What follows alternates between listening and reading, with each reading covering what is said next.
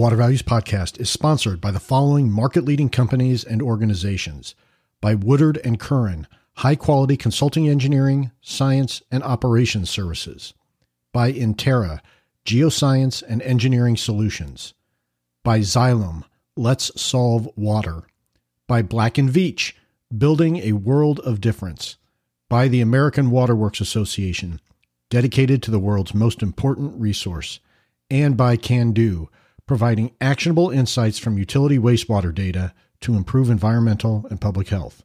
This is session 187.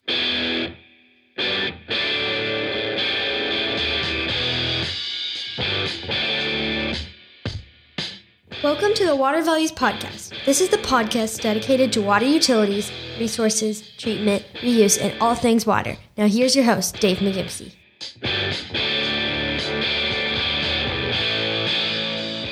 Hello and welcome to another session of the Water Values Podcast. As my daughter Sarah said, my name is Dave McGimsey, and thank you so much for joining me. We have a great show for you today. Brian Arndt brings us his unique take on wastewater innovation and how he developed a quicker way to perform my, microscopy on wastewater. What is microscopy, you ask? Well, just wait because Brian answers that too. We have a Bluefield segment where Reese Tisdale uh, does some double duty where we cram uh, a cup. We essentially cram two segments of of uh, Bluefield on Tap into one, talking about the disaster in Texas, and then he gives us a thumbnail on the three big water deals that went down in the past week. So uh, can't wait to get to that. But first, and as always, a hearty thank you to our sponsors. Again, those sponsors are Woodard and Curran, Intera, Xylem, Black and Veatch, the American Waterworks Association, and Kando. And I'd like for you to do me a favor. If you work for or with any of these sponsors, please thank your boss, thank your contact at the sponsor firm, and tell them that you appreciate their leadership in the industry through the sponsorship. You'd be surprised how far that simple note of thanks can go. And as long as you're letting sponsors know about uh, that you appreciate their support of water industry education and thought leadership, why not leave a rating and review on Apple Podcasts, Stitcher, Castbox, or whatever other podcast directory you access the podcast on. That'd be greatly appreciated. And of course, will help others find out about the podcast.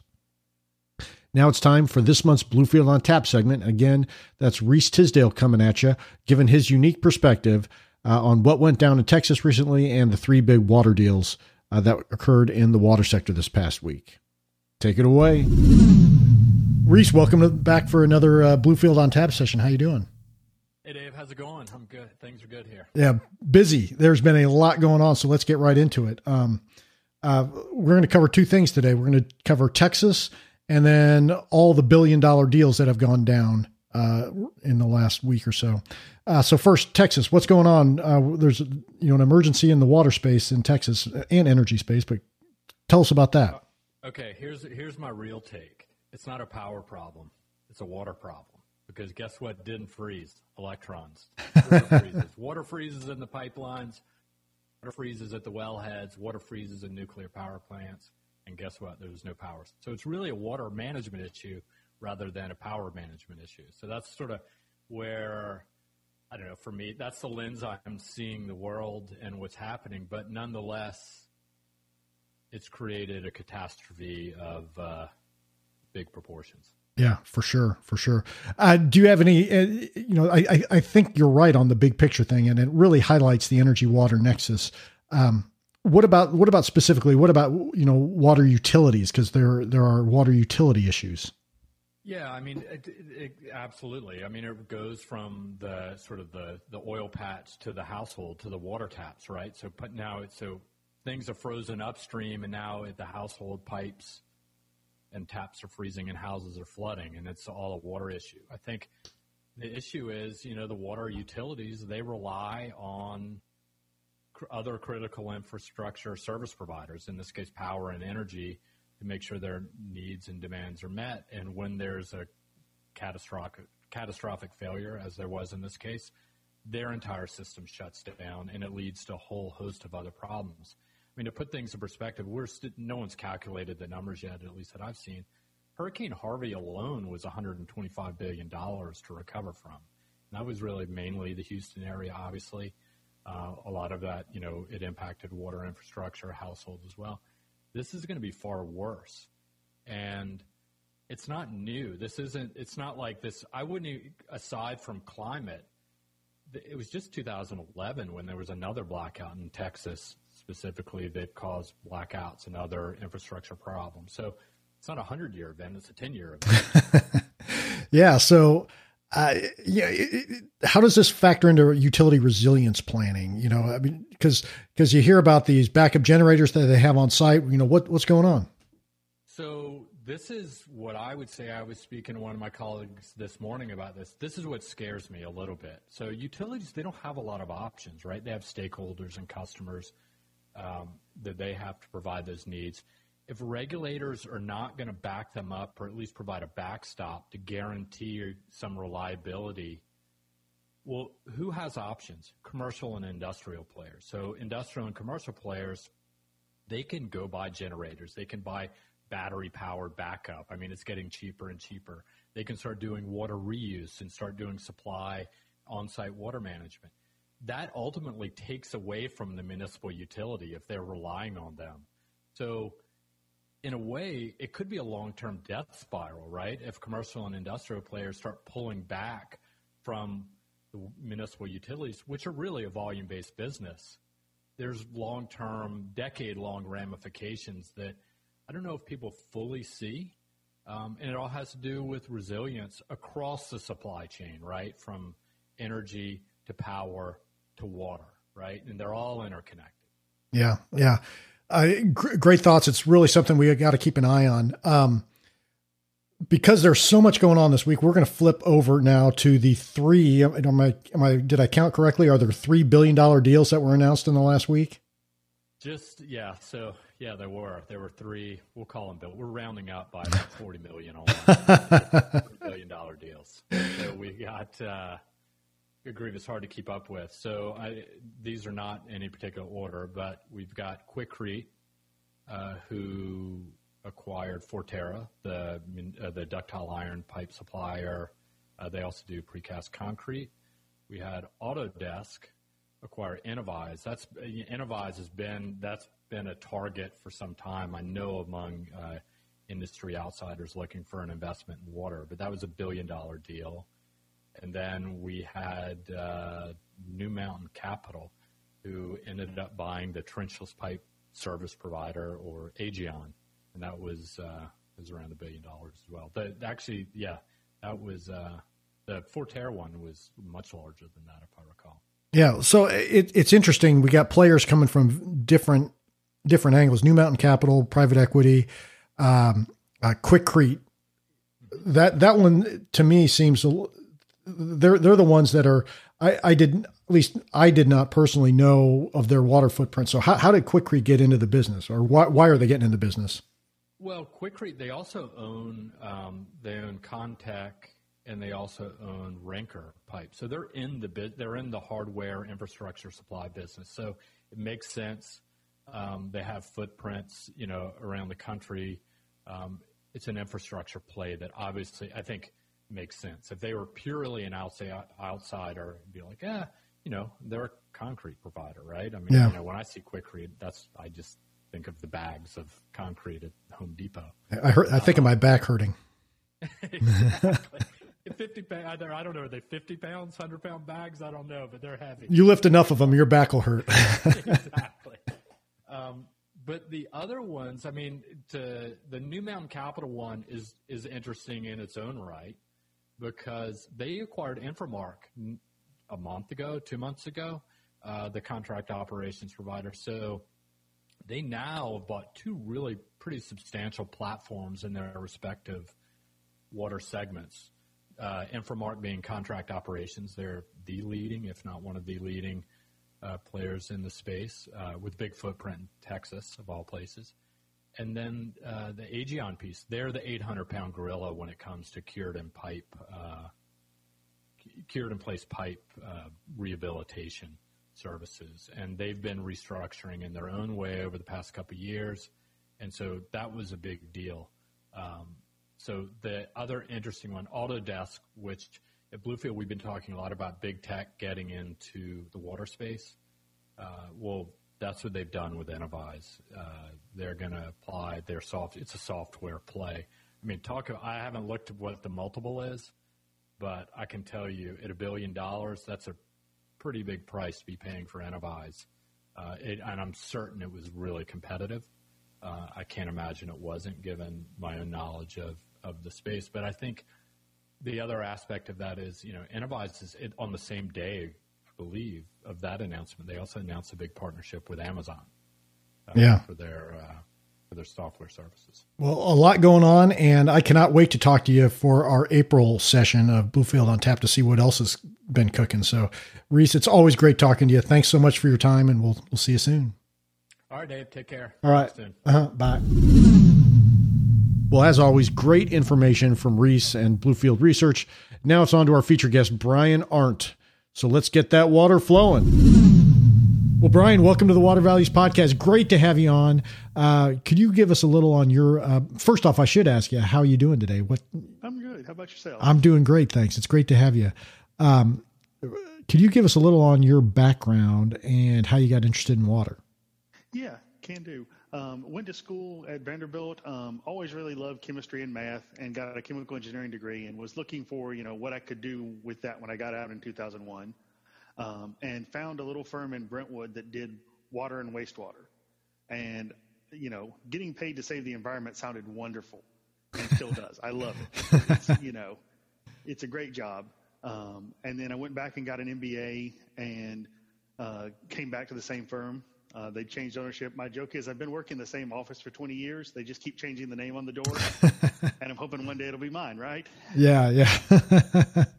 That's awesome. So, uh, what what exactly are you have you found yourself doing over these last 20 years? So, um, done all kinds of things from design of wastewater plants. I especially focus on troubleshooting of them. So, I tend to go to a wastewater plant that's having some issues. We find out what the issues are, work through them, and get the client back on track, get them back in compliance, get our rivers and lakes cleaned up. Um, and over the years, I've had all kinds of experience with okay, we can't monitor this, we can't measure that.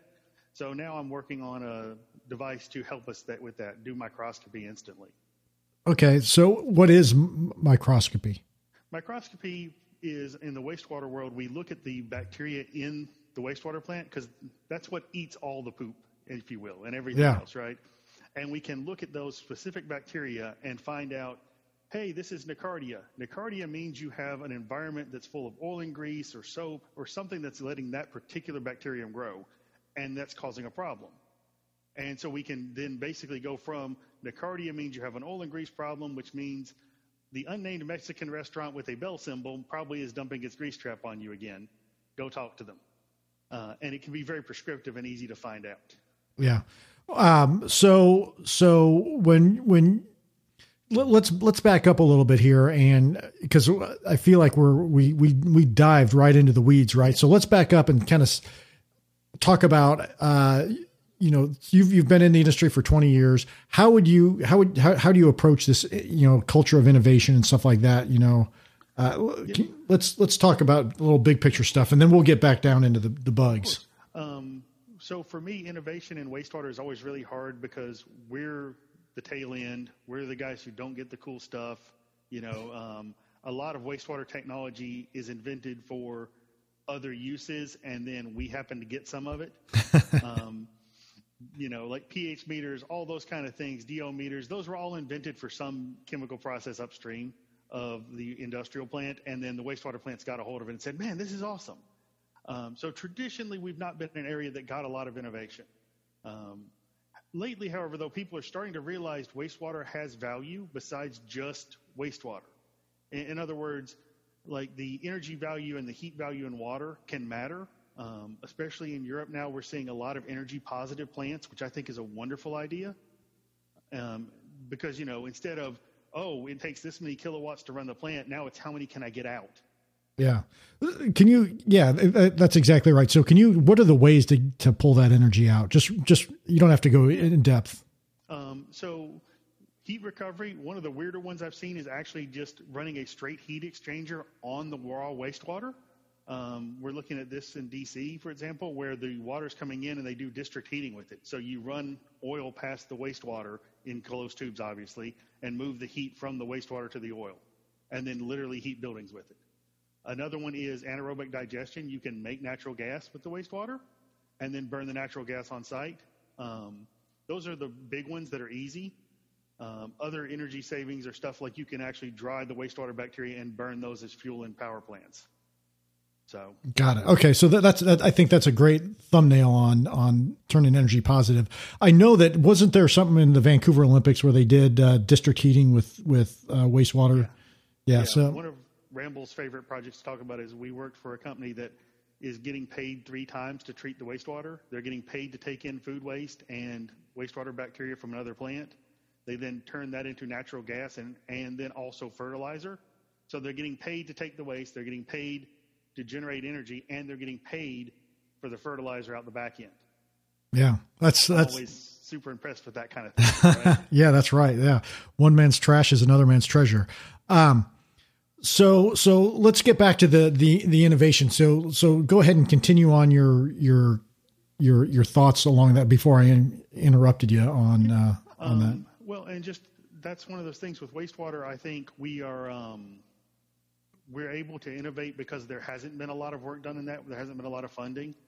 Um, we're looking at what all can you do for a wastewater plant? Like, how can we make it safer? How can we make it cheaper? How can we use all this technology that somebody's developing for other stuff? Um, the OppSize invention is just taking something somebody else invented in another industry, the ability to recognize images with a computer, and applying it here. My brother is the one who told me about it. He's a doctor, and he just said, hey, you know, basically I'm worried about losing my job because I read x-rays for a living and they've got computers that can do this now. And if you take the computer plus the doctor, it's even better than just one or the other. And I said, well, you know, an x-ray is just a 2D image. If it can read that, these filaments that I'm sending across the country to get read, I can read that too. Um, and I think that's where wastewater has a lot of um, that's where wastewater has a real chance to grab other technologies that people have already invented and apply them to us. Yeah, that's a, I, I, that's a great concept. Um, well, you mentioned OppSize. Uh, what what you know, what is that? So OppSize is um, microscopy, as we discussed, but done mm-hmm. by an artificial intelligence. So the computer takes the picture you give it, it reads the and counts the filaments, and says you have this many Nocardia filaments. Therefore, this is your problem. Therefore, fix this. And the problem I experienced personally is old school, I would have to put this in a physical bottle and take it down to FedEx and ship it across the country to my lab and have my guy read it there. Um, that would take three or four days. And during that time, a lot of times these filament problems are foaming and other nasty issues. So if you can imagine the wastewater plant literally overflowing for three or four days while you wait for this guy to write your report that says, you know, it's Nocardia, go harass the restaurants in town, or, you know, it's Thiothrix, you don't have enough air um, that's really frustrating. Yeah. Yeah. So, so tell me about how it works. How does, how does this, uh, OppSize microscopy yeah, work? And it, it's actually, again, pretty simple. We're stealing technology from other places, right? We're using things people have already invented and taking them to wastewater. So you've got your microscope and, you know, 20 years ago, most wastewater professionals could look under there and recognize bacteria instantly. Now that's pretty much, those guys have all retired. The guys who wrote the textbooks have retired. So what we do is we take a little attachment and you basically can now attach your cell phone directly on top of that microscope and take pictures with it.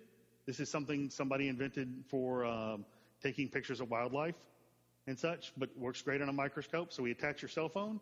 You just click and take four pictures of the sample, upload it to our through the internet to the AI. The AI then reads the pictures, meaning it says, "Hey, this squiggle is Nocardia. This squiggle is also Nocardia," so on and so forth. Then it counts them up, and it actually even writes the report and emails you the report back saying, "You've got this. Here's your bacteria that is causing the problem." And then you can take it and say, "Given that problem, here are the solutions to it." Yeah. So, what kind of samples are? I mean, are these? Uh, uh, what, what can you talk about? Your mixed liquor. So just, just grab a, gra- a grab sample. Bacteria. You're talking about a grab sample. You just grab it. Exactly. And, and uh, uh, tell me a little about about how so if you you take your grab sample, you you take your pictures of it. How fast is is the turnaround? Um, we say under ten minutes because that's the slowest it's ever run. that's amazing. Uh, uh, so so tell me about what are the what are the practical implications of getting that back? You mentioned the foaming earlier, not having to sit around for three days. So what? Just you know, what what actions could you take? Just tell me about like in practice Yeah, what you so do. I, I keep picking on Nocardia. That one's pretty easy to figure out. You've got the emergency treatment, which is okay. I can go chlorinate, and there's two spots you can chlorinate. You can chlorinate the the bulk foam on top. Nocardia is a recognizable mousse. You can also chlorinate your return activated sludge real easily, and those are things you can do to start helping immediately.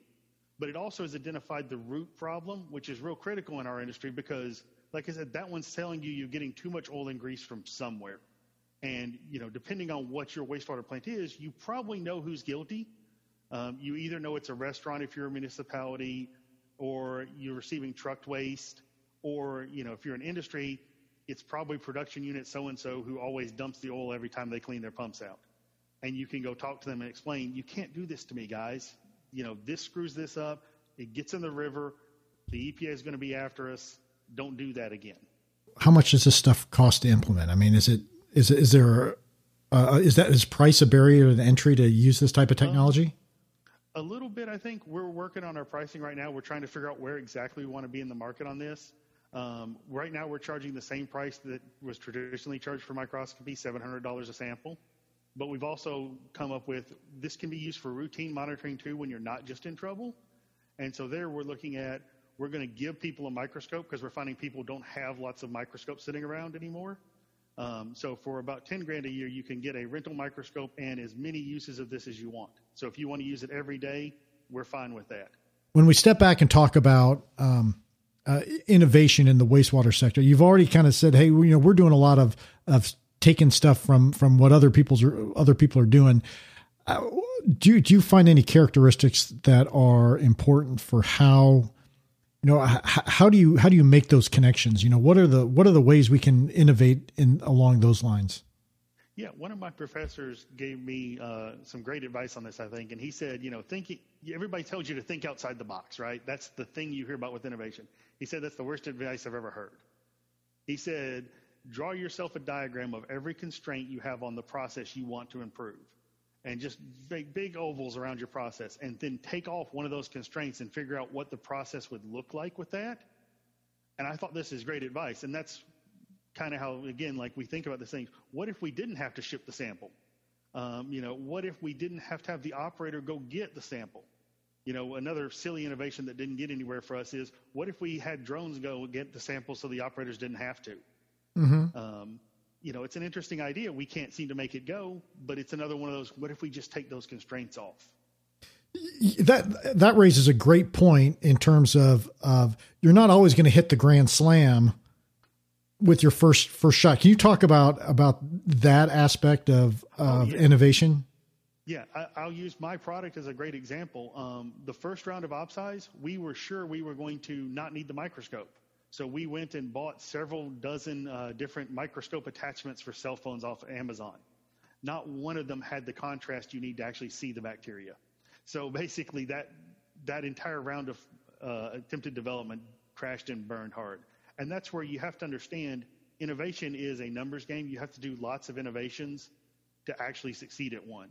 Um, the other way I would say it is uh, we were one of five ideas that made it through to funding inside my company, and that started with 250 ideas. Mm-hmm. Yeah, it's it's it's a lot of that. Uh, what what who was it? Thomas Edison who said, you know, it's it's 99 percent perspiration and one percent innovation or something. You yeah. know, so that that's that that that's just a great reminder, I think, of that concept what you're what you're describing. Uh, and and so along those lines, what are the five? What what, what maybe not five? What are what are the biggest barriers you see to innovation in the in the wastewater space?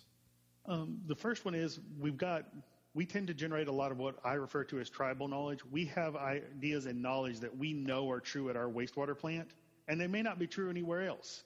So the first thing is you have to actually be sure what you know. Um, you know, the silly thing like, hey, if I go turn this valve, it fixes my wastewater plant. Well, why? Know know all those whys to it. Um, and then also, I think we have another barrier, which is this stuff does cost money. You have to invest quite a bit of money to generate, you know, an artificial intelligence or to test a new idea. Um, and that is something where we have to get funding. And I'm seeing a lot of nice funding from either large corporations who are interested in new products or uh, research grants and accelerators. Um, some of my colleagues have actually gotten a lot of funding from New York where they're just trying to develop local businesses and they're generating an idea to uh, identify harmful algal blooms with a light sensor that I truly don't understand yet, but I'm excited about. Yeah. yeah. So, so along those lines as well, what kind of, what, what, what kind of pushbacks do you get when, when talking about innovation in, in the wastewater space? Um, one is always, you know, we're a very conservative industry because the risk is really big. If yeah. we really screw up, you know, even if you're a wastewater guy like me, somebody's probably drinking what you're putting out a mile downstream.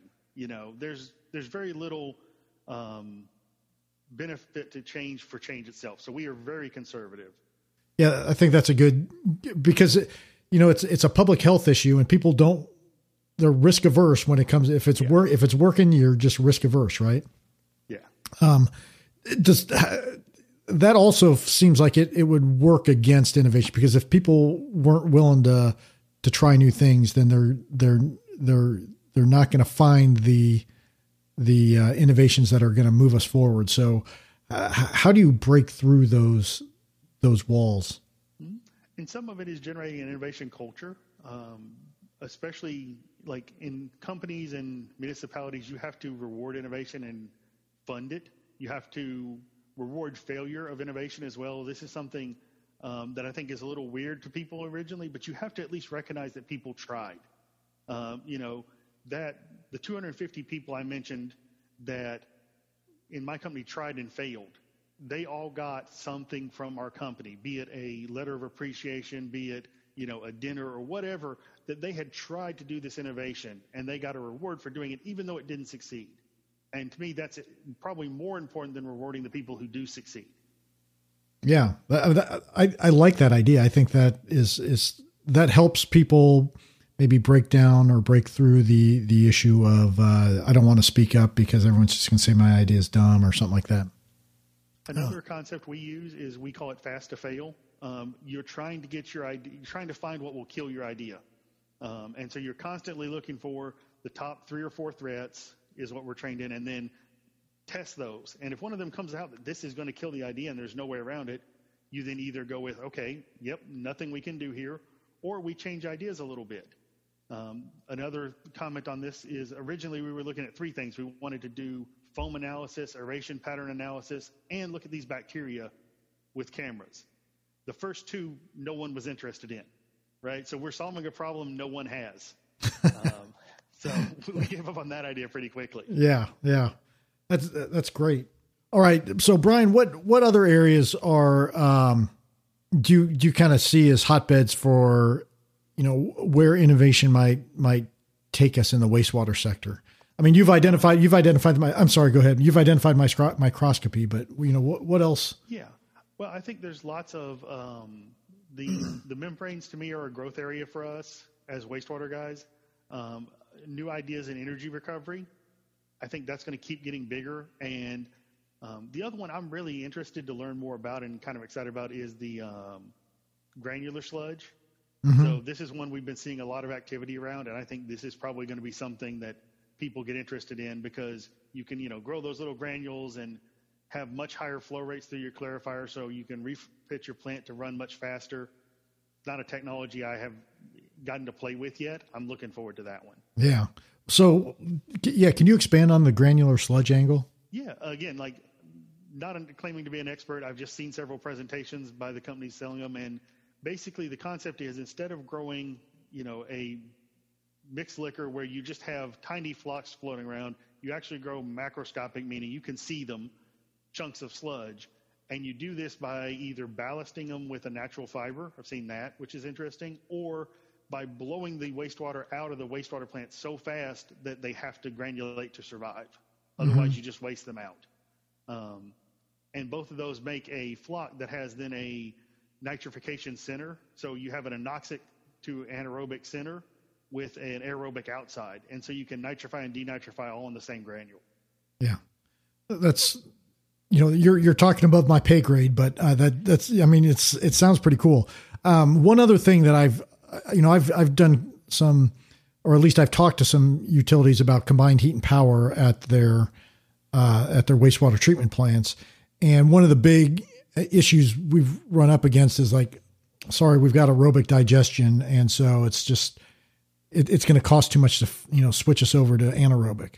Um, or, can you can you just talk a little about about kind of what the prereqs are for the energy, uh, you know, for, to become net positive through a yeah. CHP application? And, and it is um, it is entirely about you have to design for it kind of at the start. So this is something that as plants wear out, we are going to switch over.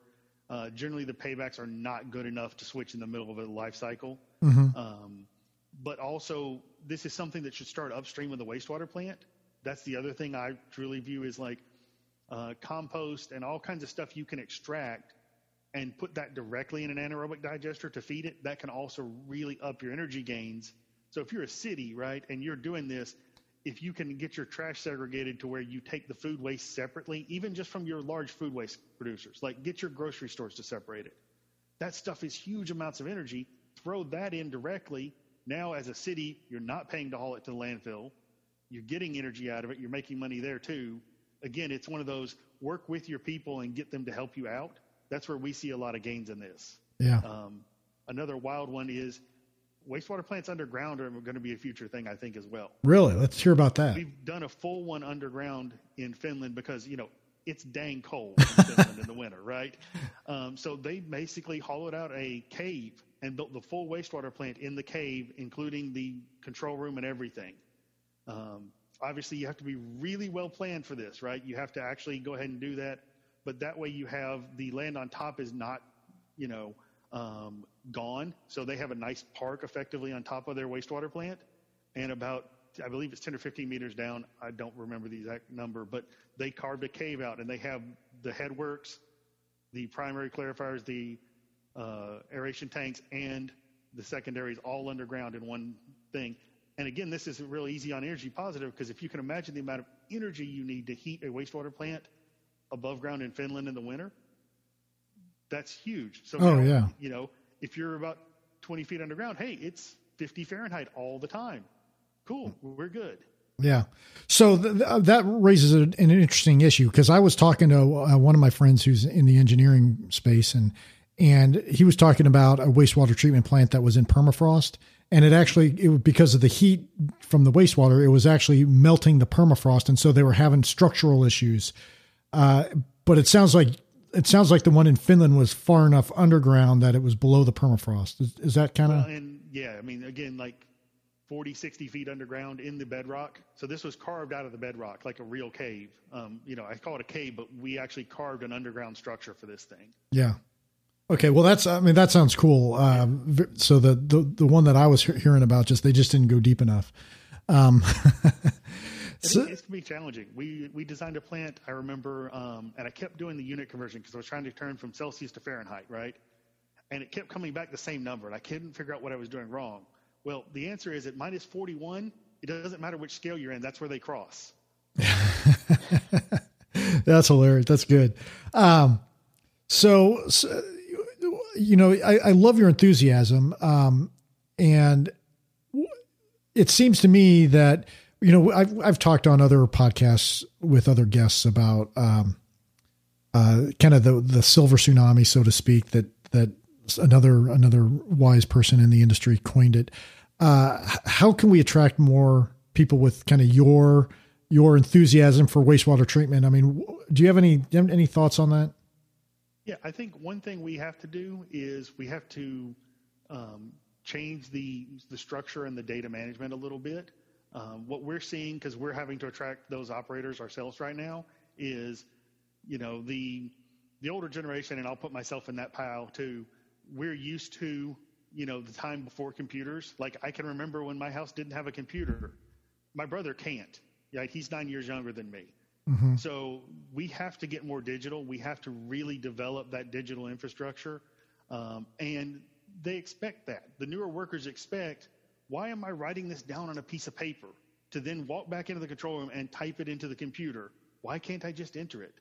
Those kind of things are something we need to think about as far as one, our data management systems, but two, attracting our workers to the, the stuff they're used to. Um, the other thing is, and I think this is all blue collar jobs at the moment, if you will, wastewater and being one of them, we really have to make those valuable jobs and make people realize that those are actually things society needs. Um, you know, people give me grief for being a wastewater guy, and I'm like, well, how, how, what do you want to happen if I'm not around, right? If I don't design you a wastewater plant, where exactly do you think your toilet's going to go when it flushes? Yeah, that's right. That's right. I, I, I think we are, uh, the, the water sector and wastewater sector are underappreciated industries in society. So, but I'm always interested in hearing your ideas for, and, and people's ideas for, for how to, you know how to how to attract the workforce to to our sector. So thank you for for those because I think they were great ideas. Um, well, you know, as I indicated, Brian, I've I've loved your enthusiasm and just your your you know the the the, the joie de vivre you bring to the wastewater sector.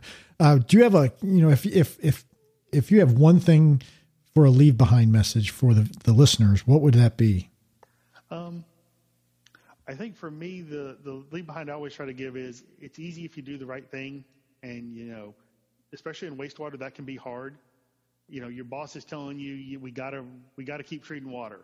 Um, there are times when you just have to say, guys, we can't do this today. This is wrong. This is unsafe. Um, I always say, guys, it's just easier if we do it right the first time. Um, nobody gets hurt. Everybody goes home with the same fingers and toes. We got time to do it right. We may not have time to do it again.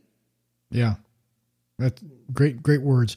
Uh, so for those, Brian, for those who, who want to find out more about you, more about your work, where can they go to get that information? So we've got a website, www.opsize.com. Um, I also challenge people to come try us out because again, we have a really weird technology here. Like I'm claiming I can do something with a computer that took a 20 year veteran five years ago, right? Mm-hmm. So come try us out for free. We're letting everybody try it for free one time because we understand this is a big change and we understand that we're a conservative industry. So. Yeah. Great. Well, thank you very much, Brian. You've been terrific. I really have enjoyed uh, the opportunity to speak with you, and thank you so much. It's great we finally got together. Yeah, this has been a lot of fun. Yeah, awesome. Thanks, you bet. Thanks, Brian. Bye. Well, didn't you just love Brian? I mean, down to earth, humble, everything you want in a water leader. And I loved his thoughts on innovation and repurposing the innovations of others. Great story about how his brother clued him into the use of the technology that you know eventually turned into his OpSize uh, in, invention. Uh, and I liked his stories about failure too. They were they were money because too often we just focus on the end product and celebrate it, and and we don't we don't really appreciate all the time and effort that went into developing it. Well, we may appreciate it, but we don't we don't focus on that and realize that you know it's a struggle to get uh, to the end game to where you where you end up. There's no overnight successes. Well, I've put a link to the OpSize on the show notes, uh, the OpSize website that that Brian mentioned on the show notes. So just Google the Water Values Podcast, click the link, uh, and you can you can get there and and find the OpSize website that that Brian was mentioning. Uh, well, let me know what you liked about the podcast. You can tweet about the podcast using the hashtag Water Values and tweet at me using my handle at DTM1993. You can email me at david.mcgimpsey at dentons.com. And of course, you can sign up for the newsletter at our landing page on the Bluefield Research website. Again, just Google the Water Values podcast, click the first link that comes up. That'll have uh, the landing page with access to all the show notes, all 187 episodes on it. So go ahead and check it out. And on the newsletter, we only uh, send it out twice a month, uh, 11 months a year. Uh, so there's nothing in July. So we it's we're not spamming you, and it's great information. I get so many compliments on the newsletter, and thanks to the Bluefield Research folks for helping out with that. That is a uh, a, a huge help. Again, I've, i say this just to make sure that everyone understands what the relationship is. Bluefield Research and the Water Values Podcast are separate entities. Uh, we just have kind of a joint marketing arrangement. So where they're they're kind enough to uh, let let the Water Values Podcast live on the web on their site. So uh, thanks to Bluefield. Uh, and again, thank you for tuning in and a huge thank you to our sponsors. Again, those sponsors of the Water Values podcast for the 2021 season include Woodard and Curran, Intera, Xylem, Black and Veatch, the American Waterworks Association, and Kando. Terrific, terrific set of sponsors. Thank you so much. The Water Values podcast would not be possible without your support. Well, in closing, please remember to keep the core message of the Water Values podcast in mind as you go about your daily business. Water is our most valuable resource, so please join me by going out into the world and acting like it.